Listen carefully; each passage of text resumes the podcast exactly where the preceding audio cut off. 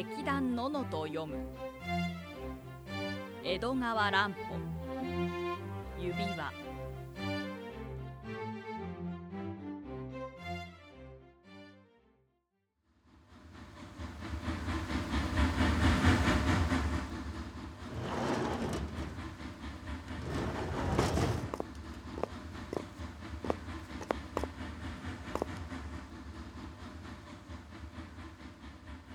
失礼ですがいつかも記者でご一緒になったようですね。これはおみそれ申しました。そういえば私も思い出しましたよ。やっぱりこの線でしたね。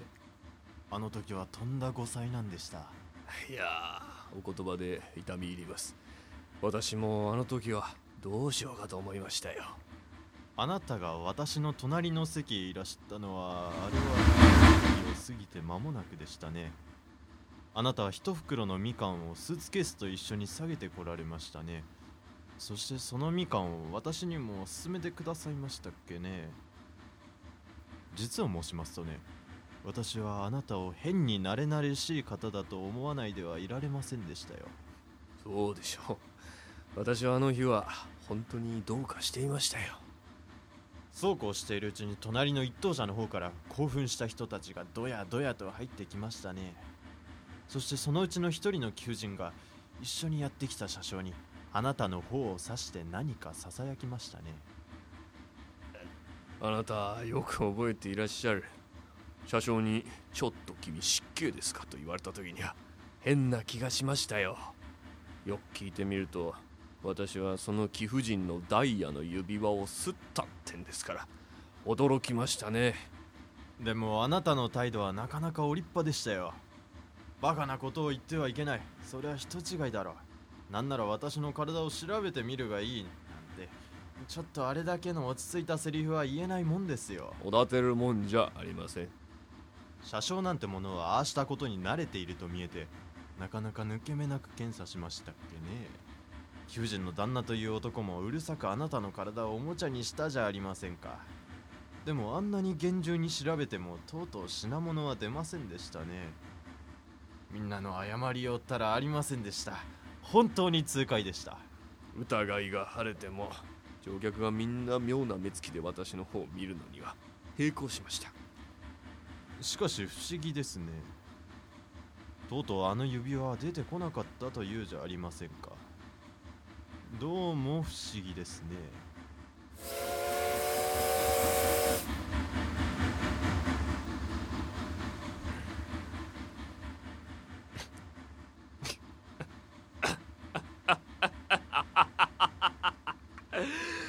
おいいい加減しらばっくれっこは予想じゃねえか。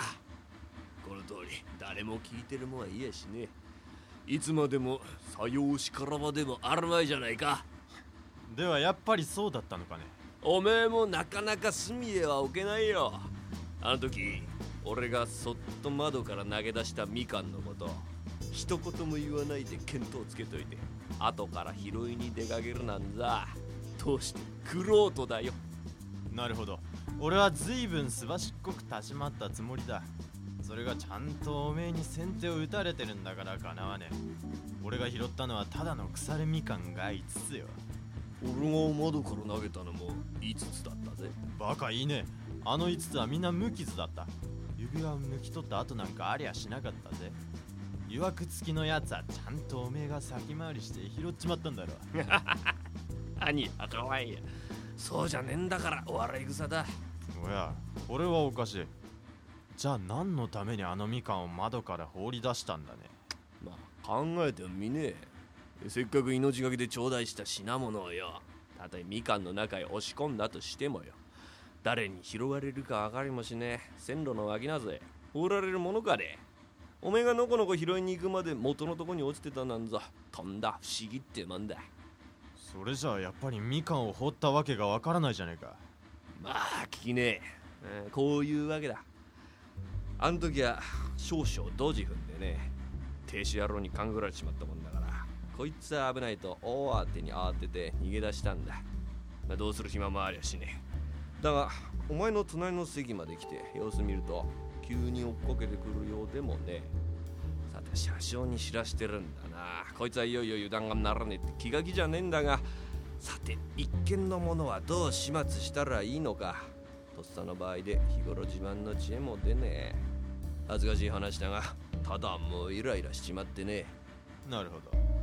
するとふっとうまいこと考えついたんだ。というのが例のみかんの一件さ。よもやおめえがあれを見て黙っていようとは思わなかったんだ。きっと手柄顔に吹聴するに違いねえ。そして俺がみかんの袋投げたと分かりゃみんなの頭がそっちへ向かうっていうもんじゃねえか。みかんの中へ品物を忍ばしておいて後から拾いに行くなんざ古い手だからね。誰だって感づかわねえ。そうなる程度たとえ調べるにしてからが。この男はもう品物を持っちゃいねえって頭で調べるんだから自然おろそかにもなろうってもんだ。ね。分かったかね？なるほど。考えやがったな。じゃあ一杯食わされたね。ところがおめえが知っていながら何とも言い出さねえ。今に言うか今に言うかと待ち構えててもうんともすんとも口聞かねえ。とうとう身体検査の段取りになってもまだ黙ってやがる。俺はさてはと思ったね。こいつはとんだ食わせもんだぞ。このままそっとしておいて後から拾いに行こうと思ってやがる。あの場合だが俺はおかしくなったね。さあまあねだが待ちね。するってとおめえはあれを一体どこへ隠したんだね。車掌のやつずいぶん際どいところまで調べやがった。口の中から耳の穴までくまなく調べたが。でもとうとう見つからなかったじゃないか。おめえもずいぶんおめでてえ野郎だな。さてね。こいつは面用だね。こうなるってと俺はどうも聞かずには置かれねえそうもったいぶらねえで高額のために御伝授に預かりたいもんだね。まあいいよ。よかね。そうじらすもんじゃねえやな。俺にはどうも本当とは受け取れねえからな。嘘だとお前じゃしゃぶらがな。じゃあ話すなね。怒っちゃいけないよ。実はねおめえが腰に下げていたタバコ入れの底へそっと忍ばせておったのさ それにしても。あの時おめえの体はまるで好きだらけだったね。あいつその指輪取り戻したかって。言うまでもね。おめえが早くみかんを拾いに行こうともう慌てて改札口出る時によ。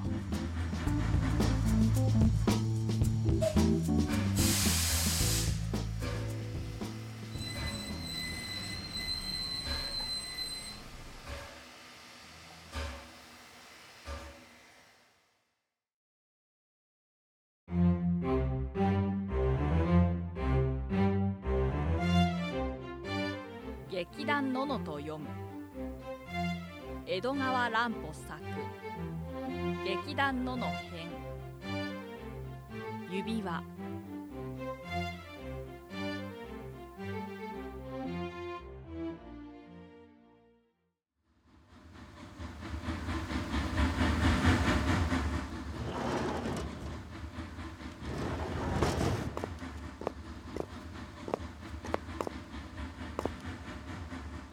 あの失礼ですが。はい。いつぞやも記者でご一緒になったようですね。ああこれはおみそれ申しました。そういえば私も思い出しましたよ。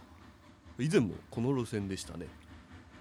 確かあなたが私の隣の席へいらしたのはあれは過ぎて間もなくでしたね。そうでしたかあなたはスーツケースと一緒に一袋のみかんを下げておられました。ああそうでした。そしてそのみかんを座るなり私にも勧めてくださいましたっけね。えー、確か。実を申しますとねあの時私はあなたを変に慣れ慣れしい方だと思わずにはいられませんでしたよ。へえそうでしょう。日頃私はめったにそんなことはしませんから。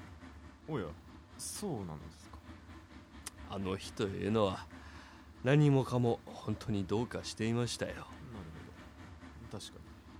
えあの日はとんだ誤祭なんでしたね。えいやお言葉痛み入ります。いや私もあの時はどうしようかと思いましたよ。本当におかしな日でしたね。そうあなたが私にみかんを勧めていると突然隣の一等車から興奮した人たちがどやどや入ってきてえそしてそのうちの一人の貴婦人が来るなりあなたの方を指さして一緒にやってきた車掌に何かささやきましたね。あなたはよく覚えていらっしゃる。車掌から「ちょっと君失敬ですが」と言われた時には私変な気がしましたよ。聞いてみれば私がそのご婦人のダイヤの指輪をすったってんですからあれは驚きましたねでもあの時のあなたの態度はなかなかお立派でしたよ。覚えていますか？いやどうでしたか？あなた車掌にこう言い返したんだ。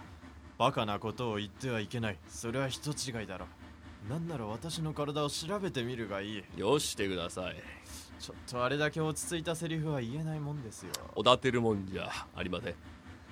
車掌なんてものはああしたことに慣れていると見えてなかなか抜け目なく検査しましたっけね貴婦人の旦那までうるさくあなたの体をおもちゃにしていたじゃありませんか。でもあれだけうるさく調べてもとうとうあなたから品物は出ませんでしたね。ええもちろん。いやーみんなの謝りよったらあ本当に痛快でした。しかし疑いが晴れてもなお乗客みんなが妙な目つきで私の方を見るのには並行しました。本当にとんだ厄介に巻き込まれましたねしかしどうです？あの事件不思議だとは思いませんか？さて何でしょあの後もとうとう指輪は見つからなかったというじゃありませんか？うそうでしたか。たかだかこんな列車の中のことです。見つからないというのはどうも。うん。どうも不思議ですね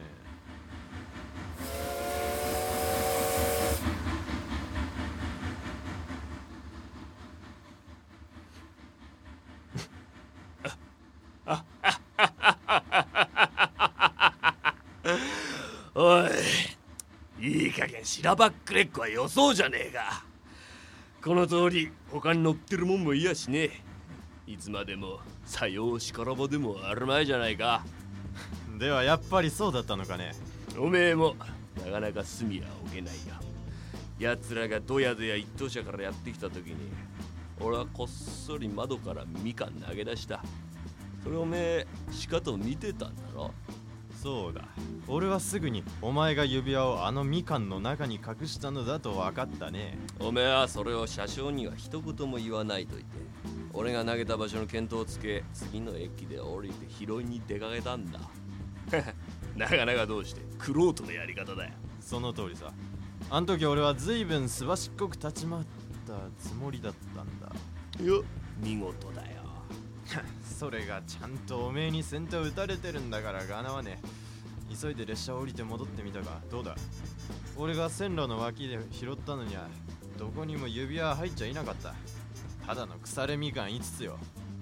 俺が窓から投げたのも5つだったかな。バカいいね。あのみかんには指輪を抜き取った後なんかありゃしなかったぜ。いわくつきのやつはちゃんとおめえが先回りして拾っちまったんだろ。何はからんやそうじゃねえんだからお笑い草だ。おや俺はおかしい。俺は拾いには行ってないぜ。それどころか改札出るおめえを見送ってたぐれえだ。おい今さら嘘ついたって何もなりゃしねえぜ。ああ落ち着いて考えてはみねえ。せっかく命がけで頂戴した品物だ。たとえみかんの中へ押し込んだとしてもよ。誰に拾われるか分かりもしねえ線路の脇なんぞへ。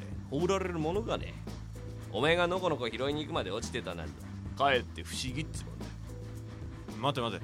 それじゃあおめえはわざわざただのみかんを窓から掘ったってことか。わけがわからないじゃないか。もう聞きねえ。ありゃこういうわけだ。あん時は貴婦人から指輪を盗んだまではいいが。少々ドジ踏んでね。停止野郎に勘ぐられちまったもんだから。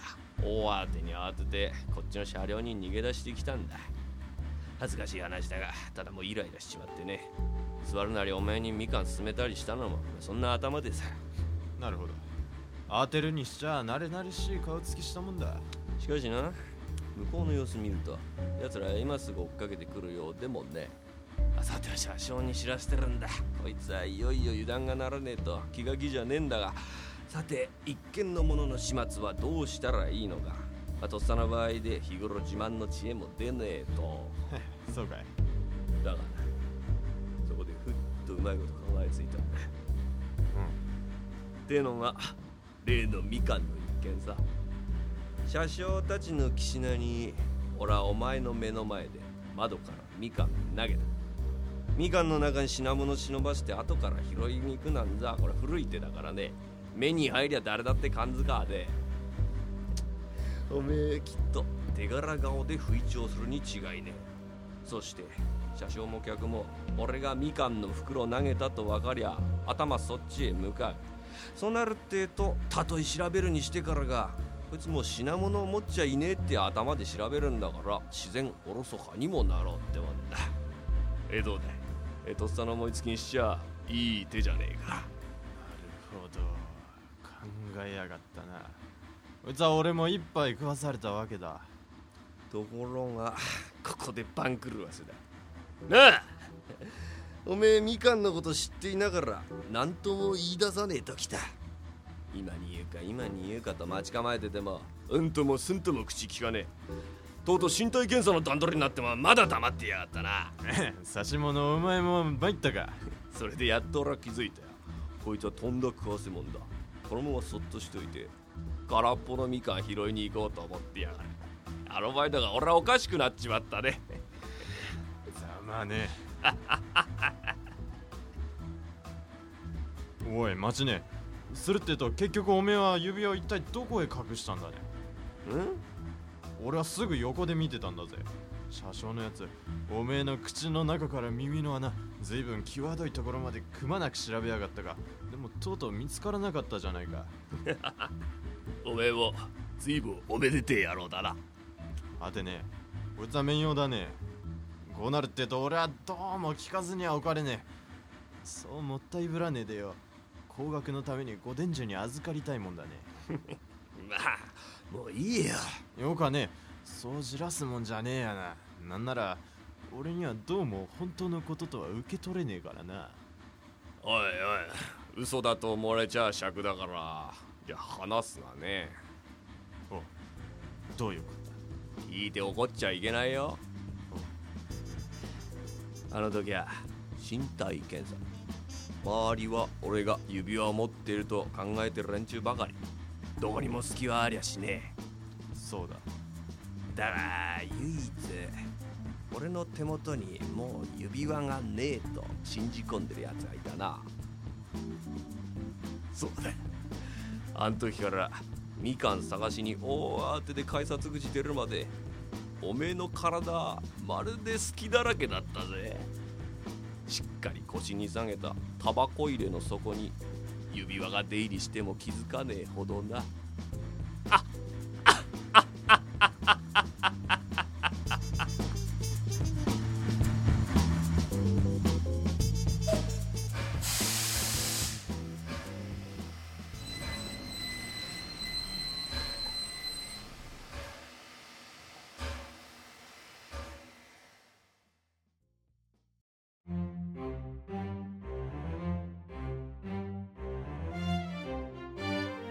劇団ののと読む。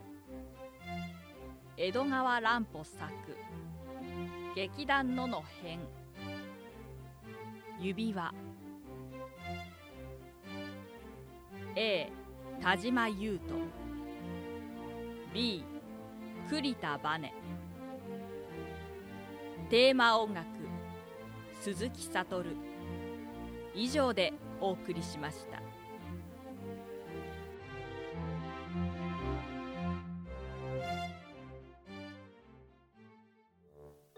ここからはののラジオのメンバーによるトークをお送りします。作品を読んでそれぞれが感じたこと稽古や収録の裏話などをゆるーくお伝えします。内容はあくまでも私たちの個人的見解です。よろしければ皆さんのご意見ご感想もお聞かせください。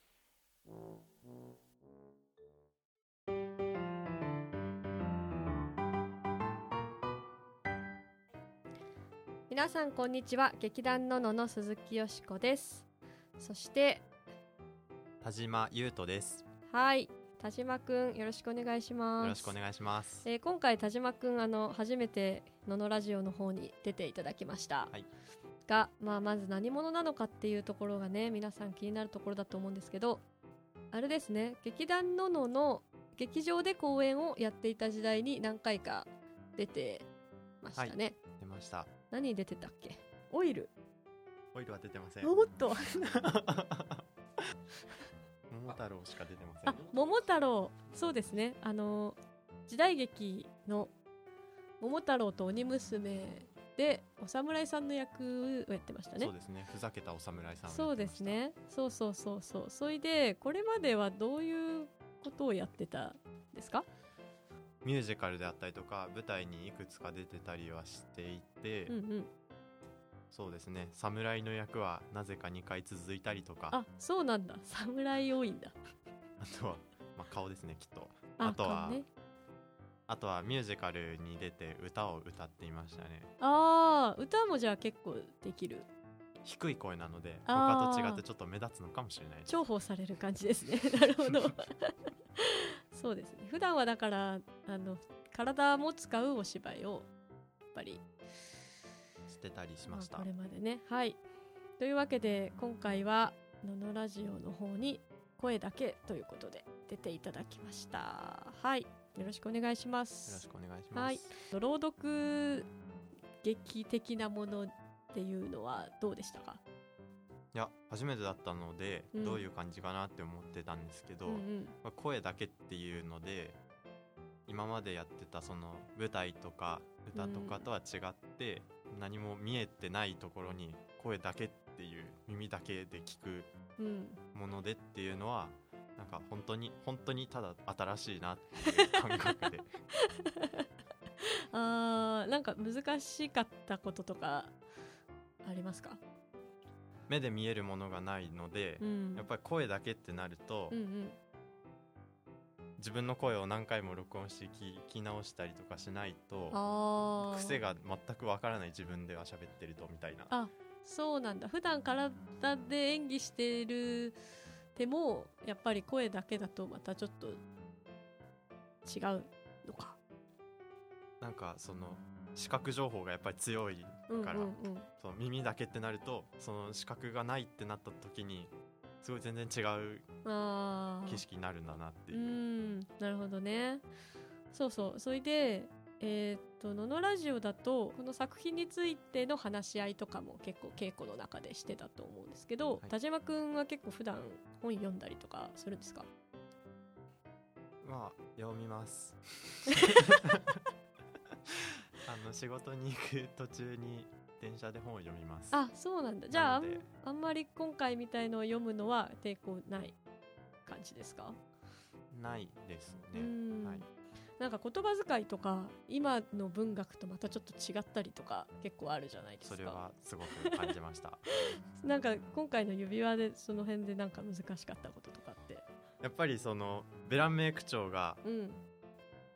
文中に出てきてベランメイク長で日常生活を暮らしたことがなかったのでなかなか今いないでしょ。あ れ？みたいな。何何でイメージすればいいんだろうと思って。イメージがね文字だけで見るとまたなんかどう読んだらいいのかよくわからないみたいなことありますね。あとなんか結構前半と 失礼。前半と後半のなんか切り替えみたいなので結構苦労してたのかなみたいなそれは苦労稽しま古した。の印象が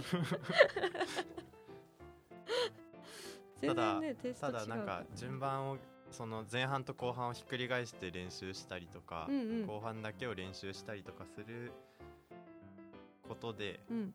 まあなんとなくテンションは分かるようになったかなっていうので先にだから後半のベラン名の方のキャラクターを作ってってそこを踏まえて最初に戻るみたいな。そっちの方が本音が出てそうな感じあだったそうなんだ。なるほどね。それを隠すためにうん。わざと丁寧に喋ってるみたいなところが、うん。まあ面白いとこかなとも思ったうんうんうんうん。確かにね。でも逆にここをわざとらしくやっちゃうとそれはそれでなんか違う感じになるもんね。えっ、とあそうそうそう。田島君あの稽古の時に結構江戸川乱歩の作品についてとか作風についてとか調べてきてくれたなと思うんですけどはい。なんかそこのそれで調べたので面白かったこととかありますか？もともと小学校時代とかにルパンとかが好きだったのであの小説の方のルパンですね。おーえ？フランスのやつ？おーえ？田島君が？そうですそうです、へー。小学校の図書室にあったんでほうほこうこそこそ借りてえサッカー少年だけどお家で本を読むみたいなちょっと変わった子でしたね。すごい文武両道な感じ。うんうん。でそのテイスその海外文学が好きな自分の気持ちとかうん。の感じをうんうん。その乱歩小説の中でも海外小説のやつのトリックを使ったのとかが出てくるとああこれはきっと面白い感覚としてはきっと当時も今も変わってないんだろうなみたいなのはーあーなるほどね。面白い海外の面白いと思ってそれをこう取り入れたいっていう感じが共感共感じゃないけど。なんかその乱歩の今回短編を読むってなったんで、うん。他の短編をもうバーって読んでみあてそうなんだ。すごいねで読んでみて面白いなとは思いつつ、うん。海外小説っぽいなっていうのを同時に感じつつ。あー江戸川乱歩さん自体がねもともとあれアメリカイギリス？アメリカか。そうアメリカの推理小説。あれは推理小説なのか？推理小説の生みの親？江戸川アランポー。そうそう。江戸川アランポをもじって江戸川乱歩と名乗っているくらいなのでやっぱよっぽど面白かったんでしょうね海外のが。それを日本に入れたいっていう気持ちが強かったっていう話を聞いたことがあるのでやっぱそれその海外のを常に意識して書いてたからこそ外国文学っぽさが出るのかもしれないですね。なんかその乱歩の小説のスタイルとしてはその後短編からその長編の方に移っていいったりしたので、なんか乱歩自身はどういうのが好きだったのかっていうのと、うん。どういうのが売れたのかっていうのはちょっと違うのかなっていうのが書きたかったのと売れたのとは違うのかもしれないということですね。でなんかちょうどこの指輪あたりうん。が短編と長編の切り替わりぐらいの時期だったんで、そうなんだ。うんうん。ぽいのでなんかそれを考えるとこの指輪を描いてもうちょっと評価出てないぐらいの時期で もうそろそろやめようかなって思ってたのかなって思うと面白い作品ではあります。うんうんうん。こう作風の過渡期にあるみたいなある意味実験的な要素も強かったのかもしれないですね。多分そのずっと面白いものを探してるっていうのは乱歩の姿勢としては変わってないと思っていて、うん。海外小説が面白そうって思ったのと同じぐらい、その長編小説で最初に題材にしてたエロいものとかグロいものとかうん。についても、あ面白いじゃんっていうので自分の中に取り入れようとしてたのかなっていう。あー。面白いと取り入れるっていうのが乱歩的な書き方なのかもしれないってことですね。うーんなんかすごい緻密な乱歩って結構緻密なイメージがあったけど結構なんていうか気の向くままみたいなところもあるのかな。かもしれないですね。ね。でもなんか他の作家さんとかにも結構文文体とか文章力に関しては、あまりいい評価されてなかったりもするのでそうなんだ、えあーえ文章はあんまりうまくないよねみたいなもっ評と自分の方がうまく書けるんじゃないかな みたいな表を書いてる人が結構いるので。それも失礼な話だな。そういう表自体も読んでて面白かったなってう。いう。ーん。なんか有名だからこそねいろいろなんか書かれちゃうみたいなのもあるよね。でなんかそういうその能力についてとかそのさっきの面白い話っていう面白いものを取り入れたいっていうのを考えるとなんかその乱歩っていう人はクリエイターとしての才能よりもむしろプロデューサーとしての才能の方があったんじゃないかなっていう。なんでかっていうとその文章力とかうん。構成とかについては、つまり作品を作る能力としてはそんなに評価されてなくても、うん面白いものつまりなんか海外文学を初めて日本の文体に取り入れることであったりとかうん。そういうその後長編小説に似てるような俗なうん。ものについてもこう取り入れていったりするっていう意味ではなんかそういう面白いものを取り入れるプロデューサー的な目線なのかなあーこう今後流行りそうなものとか面白そうなものを初めて投入するっていう意味ではすごいすごいこといろいろやってますもんね。少年探偵団とかも少そうだし。怪人怪人二十面相うんうんうん。うん月五郎とかもキャラも立ってますしね今でも結構オマージュされるくらいのいろいろあるし。あとなんかトリックのあるミステリーものとかも当時はあんまりなかったって聞くからこれが面白いと思ってそれを持ってくるっていう意味ではすごいプロデューサーだったのかもしれませんね。あとは戦後はなんか自分でも小説は書きつつもうん、後進の作家が出てきたあたりから評論の方にも力を入れ始めていてよりなんかその俯瞰した目線で見る。うんうんうん、業界を見るみ業たいな。界を見るみたいな。そういう人であったからこそなんか、その江戸川乱歩賞とか今でも続いている賞に名前が冠されてたりとかするのかなっていうのはうんうんうんうんあってまあそういうより引いた目線俯瞰した目線を持っていた、そういう才能があった人なのかなって思ってまああなるほどね。そういう意味でもこう日本推理小説の父みたいないろんな人を育てたっていう意味でも父なのかもしれないですね。ああなるほどね。はいありがとうございました。そしたらなんか今後のので読んでみたい作品とかって最後にちょっとありますか？そうですね。今もちょっと準備してたりはするんですけどお。なんかちょっと落ち着いたうん。テンションでの読むもの。うん。でなんかこれなんか自分の経験とかで振り返ってみるとちっちゃい頃よく母親に読み聞かせをしてもらいながら寝てたのでうーんなんか面白くて続きは聞きたいんだけど寝ちゃうぐらいの、うん そのぐらいのちょうどいいところのやつを読みたくて、ああはい、ベッドタイムストーリーみたいベなのね。ッドタイムストーリー。お読みたいですね。はい。楽しみにしております、はい。じゃあまた今後もよろしくお願いします。よろしくお願いします。はい、えー、お送りしましたのは鈴木よしこと田島優斗でした。はい。さようなら。さよなら。